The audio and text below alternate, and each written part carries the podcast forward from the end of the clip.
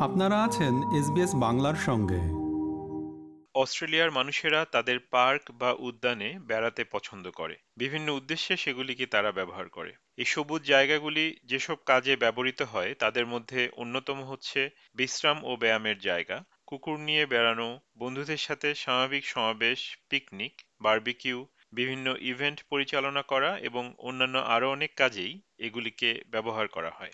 উদ্যানের একজন নিয়মিত দর্শনার্থী হলে বা আপনার এলাকার এই সর্বজনীন সবুজ স্থানগুলি যদি আপনি অন্বেষণ করতে চান, তাহলে সেখানকার কিছু নিয়ম ও সহজ শিষ্টাচার সম্পর্কে জানা থাকলে স্থানীয় উদ্যানের সর্বোত্তম ব্যবহারের মাধ্যমে সকলের উপভোগ নিশ্চিত করা যাবে। অস্ট্রেলিয়ায় পঞ্চাশ হাজারেরও বেশি নগর উদ্যান রয়েছে। শুধু সিডনিতেই প্রায় চারশোটি উদ্যান রয়েছে, যেগুলির মধ্যে পকেট পার্ক এবং শহরতলির রিজার্ভ থেকে শুরু করে হেরিটেজ তালিকাভুক্ত বাগান পর্যন্ত রয়েছে। জোল জনসন সিডনি সিটি কাউন্সিলের গ্রিনিং অ্যান্ড লিজার বিভাগের একজন ব্যবস্থাপক। তিনি বলেন, কিছু ক্ষেত্রে নাগরিকদের জন্য রাখা সবুজ উদ্যানগুলির রক্ষণাবেক্ষণের দায়িত্ব স্টেট সরকার, ট্রাস্ট বা অন্যান্য সংস্থার সাথে ভাগ করে নেওয়া হলেও নগর উদ্যানগুলির পরিচালনা সাধারণত স্থানীয় সিটি কাউন্সিলের দায়িত্বের অধীনে পড়ে। আর এ কারণেই বিভিন্ন উদ্যানের নিয়ম পৃথক হতে পারে। এবং মিস্টার জনসনের পরামর্শ হচ্ছে স্থানীয় উদ্যানে কি নিয়ম প্রচলিত ব্যবহারের আগে সে সম্পর্কে জেনে নেওয়া each council area, each local government area does have different rules.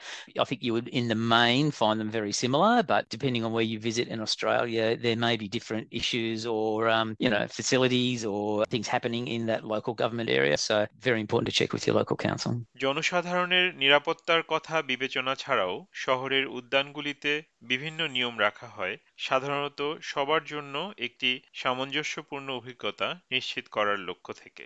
যদিও কিছু নির্দিষ্ট নিয়ম প্রায় সমস্ত অভ্যন্তরীণ নগর উদ্যানের ক্ষেত্রে প্রযোজ্য হয়ে থাকে, তবে কিছু নিয়ম রয়েছে যেগুলি এক এক উদ্যানে এক এক রকম। যেমন, সব উদ্যানে ক্যাম্পিং করা যায় না, এরকম অসংখ্য ক্রিয়াকলাপের ক্ষেত্রে নিয়ম পরিবর্তনশীল হয়ে থাকে বলে জানিয়েছেন mister Johnson Our parks are like people's backyard, so we have signage that encourages people to share and respect the spaces that we provide. And yeah, one thing we don't allow is parking of vehicles or camping in any of our parks, but things like drinking alcohol, we do have certain areas where that's restricted and certain areas where that's not restricted. So, really important to check the park signage. And we have pictograms where possible so that people can pick up pretty quickly what's allowed and not allowed.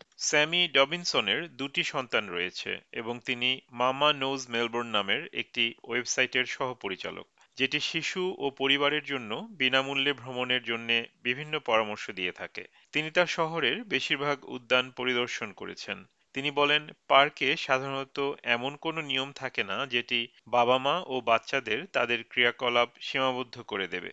তবে বৃহত্তর উদ্যানগুলির ক্ষেত্রে সম্পূর্ণ ভিন্ন নিয়মকানুন দেখা যেতে পারে।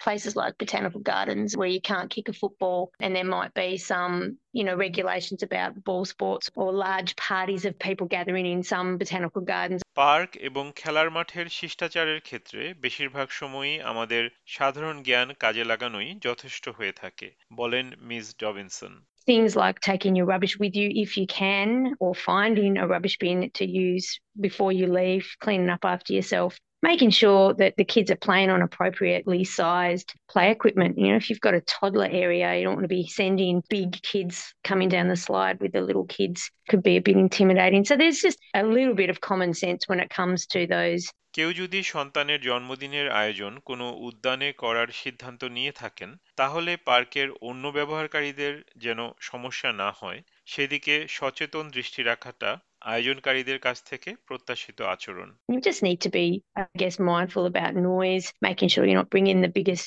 boombox you've got and keeping things under control in terms of the kids running around, I suppose.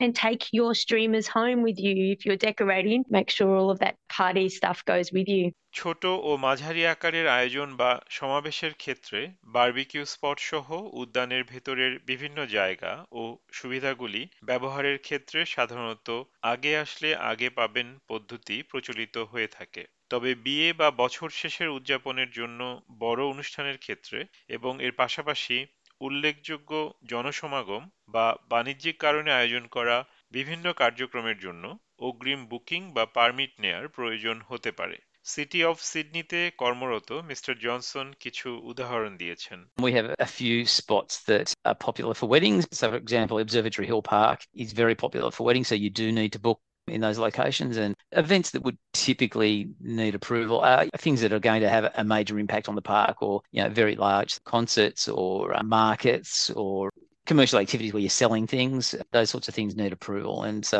our venue management team would consider what you're wanting to do, they say yes or no, and then provide conditions of use if it's approved. উদ্যানের অভ্যন্তরে barbecue করার অথবা কাঠকয়লা বা অন্য যে কোনো ধরনের আগুন জ্বালানোর পরিকল্পনা থাকলে স্থানীয় কাউন্সিলের ফায়ার ব্যান বিষয়ক নির্দেশনা জেনে নিতে ভুলবেন না একই সাথে আপনার স্টেট বা টেরিটরির স্থানীয় অগ্নি সংক্রান্ত বিপদ ও সতর্কতা এবং নিষেধাজ্ঞা সম্পর্কেও জানা থাকা জরুরি। অনেক ক্ষেত্রে উদ্যানগুলিতে ফিটনেস বা ওয়েলনেস শিক্ষা কার্যক্রম পরিচালনাকারী পেশাদার প্রশিক্ষকদেরও সিটি কাউন্সিলের কাছ থেকে অনুমোদন নেয়ার প্রয়োজন হতে পারে এবং কিছু ক্ষেত্রে এর জন্য ফি প্রদান করতে হতে পারে।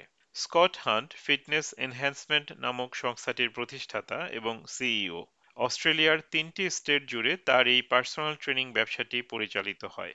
মিস্টার হান্ট আমাদের জানান ব্রিসবেন শহরের পার্কগুলিতে ব্যক্তিগত প্রশিক্ষণ কার্যক্রমের জন্য পারমিট সিস্টেম কীভাবে কাজ করে If you're training less than 10 people at once, see typical one on one, two on one personal training, you need a permit, but it's free. And then if you have a group of more than 10 people, such as a boot camp, then you do need to pay for a permit, and that's about $1,200 per year. Obviously, have a bigger impact on the environment and the community if you've got groups of 10 or 20 people. উদ্যানের ভেতরে বাণিজ্যিক কার্যকলাপের ক্ষেত্রে কাউন্সিলের প্রচলিত নিয়মের পেছনে মূল কারণ হচ্ছে জনগণের স্বাস্থ্য এবং নিরাপত্তার মান বজায় রাখা The great thing about them saying you need a permit is it helps them check that personal trainers are actually qualified and insured who are working in the parks. from the consumer point of view, what they should also be doing is actually looking at that person and going, do they have the appropriate council approval? If they don't, well, check they've got insurance anyway. Just because someone looks like they might be awesome in a local park doesn't mean they're insured, qualified, registered, and safe for you. So don't assume, do a little bit of research on it. Mr. Hunter Mote যদিও পার্কের নিয়মগুলি ব্যক্তি এবং ব্যবসা প্রতিষ্ঠান উভয়ের জন্যই স্পষ্ট করে দেয়া থাকে তবে কোনো অনিশ্চয়তার ক্ষেত্রে বিনয়ী ও সম্মানজনক পদ্ধতি গ্রহণ করাই সবচেয়ে নির্ভরযোগ্য উপায় What does council actually crack down on? They tend to only act on complaints. If you're not upsetting the community, which you probably shouldn't, especially if you're a local business owner, then you're probably not going to be asking for trouble. So I think just have that common courtesy and respect and realize, hey, it's not your park, it's the community's park, and look after the environment. SBS নিউজের জন্য মূল প্রতিবেদনটি তৈরি করেছেন জয়ী থমাইডু, আর বাংলায় এটি রূপান্তর ও উপস্থাপন করলাম আমি, তারেক নুরুল হাসান। আমাদেরকে লাইক দিন শেয়ার করুন, আপনার মতামত দিন।